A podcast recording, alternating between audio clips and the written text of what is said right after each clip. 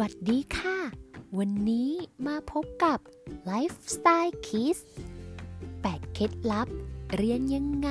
ให้ได้เกรดดี อยากเรียนเก่ง ได้เกรด C เกรด A แน่นอนว่าส่วนหนึ่งก็ต้องอาศัยการมีระเบียบวินัย เข้าห้องเรียนเป็นประจำสม่ำเสมอ และหมั่นทบทวนบทเรียน แต่เคยสังเกตไหมว่า บางทีเราก็ทำคล้ายเพื่อนแทบทุกอย่าง แต่ทำไมสอบออกมาจึงได้คะแนนน้อย ถ้าอยากได้เกรดดี วันนี้เรามีเคล็ดลับมาฝากกัน ไปเริ่มฟังกันเลย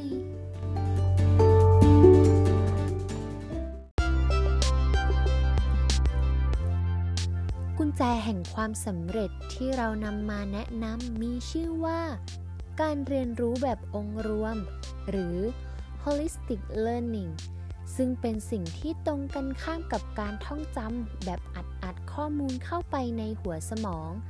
การเรียนรู้แบบองค์รวม จะช่วยให้เกิดการเชื่อมต่อระหว่างความคิด และข้อมูลต่างๆทำให้เราจดจำได้ดีขึ้นในระยะยาว และช่วยเพิ่มทักษะในการคิดวิเคราะห์ด้วยค่ะ วันนี้เรามีเคล็ดลับดีๆ มาฝากกัน เดี๋ยวเราไปฟังกันเลยว่ามีอะไรบ้าง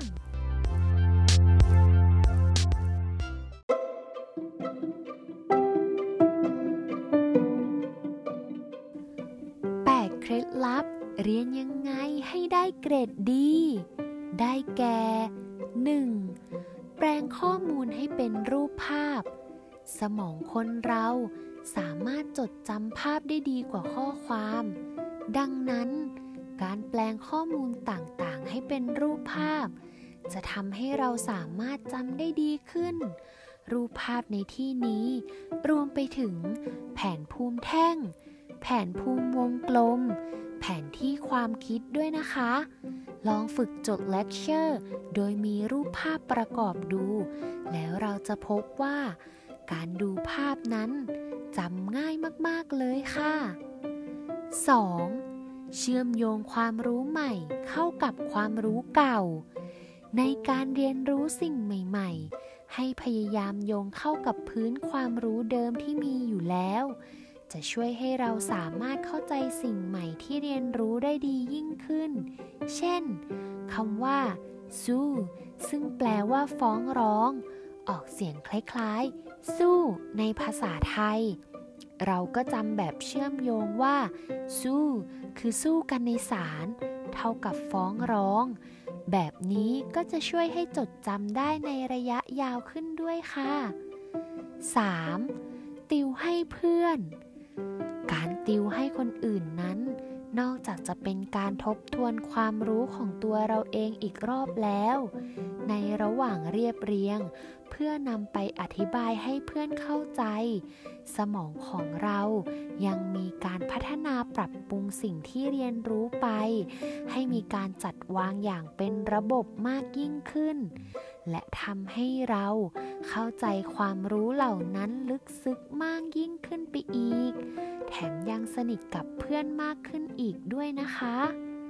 4. หลีกเลี่ยงการจดโน้ตด้วยข้อความล้วนๆ เชื่อว่าหลายคน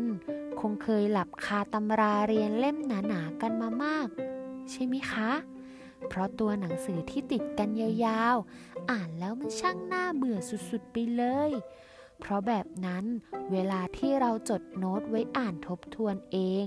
ก็ไม่ควรเขียนเฉพาะตัวหนังสือ ลองวาดภาพ เขียนกราฟ เขียนแผนภูมิแทรกลงไปบ้าง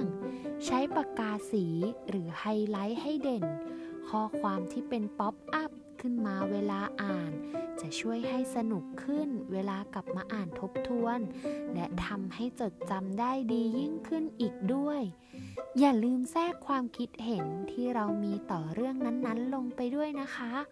เพราะมันจะทำให้ช่วยกระตุ้นให้สมองเราเกิดการคิดวิเคราะห์ได้เป็นอย่างดี 5. วางรากฐานให้มั่นคง เวลาเริ่มต้นเรียนใหม่ๆ ส่วนใหญ่เนื้อหาจะง่ายใช่ไหมคะ แต่พอเรียนไปเรื่อยๆ ยิ่งเรียนก็ยิ่งยากขึ้น และทำให้งุนงงสับสนมากขึ้นเรื่อยๆบางคนพอไม่เข้าใจจุดหนึ่งก็ปล่อยผ่านไป แล้วข้าไปอ่านอีกเรื่องหนึ่ง มักจะทยิ่งทำให้งงมากยิ่งขึ้นไปอีกค่ะ เพราะเนื้อหาในบทเรียนส่วนใหญ่จะเชื่อมโยงกัน ฉะนั้น ถ้าอยากจะเข้าใจบทเรียนทั้งหมดได้โดยไม่สับสน การค่อยๆเรียนรู้ไปทีละสเต็ปจึงเป็นเรื่องที่สำคัญมาก ต้องมั่นใจว่าเราเข้าใจเบสิกเรื่องที่เรียนแน่นอน สามารถอธิบายได้ และต่อไปถ้าเราสามารถอธิบายได้ ก็จะไม่ค่อยรู้สึกว่ามันยากเองค่ะ 6. อ่านบทสรุปก่อนเริ่มเรียน หากวิชาไหนมีบทสรุป ก่อนจะเริ่มอ่านเนื้อหา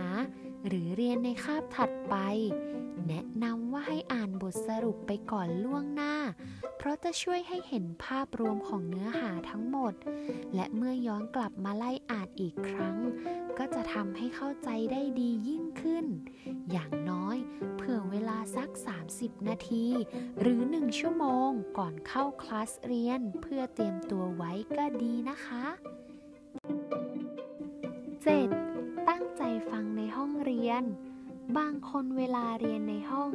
มักจะชอบก้มหน้าก้มตาจดตามสไลด์ หรือจดตามสิ่งที่อาจารย์สอนแบบทันบ้างไม่ทันบ้าง ซึ่งการจดก็ถือเป็นวิธีช่วยจำที่ดี แต่อย่าลืมนะคะ เราควรเผื่อสมาธิไว้ใช้กับการฟัง และคิดวิเคราะห์ตามไปด้วย บางคนจดมาเยอะก็จริง แต่พอกลับมาอ่านทวน กลับไม่เข้าใจซะงั้น ราะมัวแต่จดแทบไม่ได้ฟังที่อาจารย์สอนเลย บางทีอาจารย์บอกว่า ตรงนี้จะออกข้อสอบ หรือเน้นย้ำหัวข้อไหนเป็นพิเศษ ถ้าไม่ได้ตั้งใจฟัง เราก็อาจจะพลาดได้นะคะ ดังนั้นเราควรตั้งใจฟังและตั้งใจเรียนในห้องเรียนนะคะ และข้อสุดท้ายนี้ ข้อที่ 8 ฝึกจับประเด็น การจับประเด็นไม่ใช่แค่การย่อความหรือสรุปความแต่เป็นการวิเคราะห์ ให้แตกฉาน ว่าอะไรคือหัวใจหลักของสิ่งที่เขียนอยู่ในหนังสือ หรือสิ่งที่อาจารย์พูด ยกตัวอย่างเช่น เรารู้ว่านิทานเรื่องกระต่ายกับเต่าเกิดขึ้นยังไง เราได้ตั้งแต่ต้นจนจบ แต่ประเด็นของเรื่องไม่ใช่ว่าใครถึงเส้นชัยก่อนกัน แต่คือคนเล่า ต้องการจะสอนให้เราไม่ประมาท และเหลิงไปกับความสามารถของตนเองต่างหาก เพราะฉะนั้น เวลาอ่านหนังสือจบบทก็อย่าลืมตั้งคำถามกับตัวเราเองด้วยนะคะ ว่าหัวใจสำคัญ หรือประเด็นหลักของบทนั้นที่เราอ่าน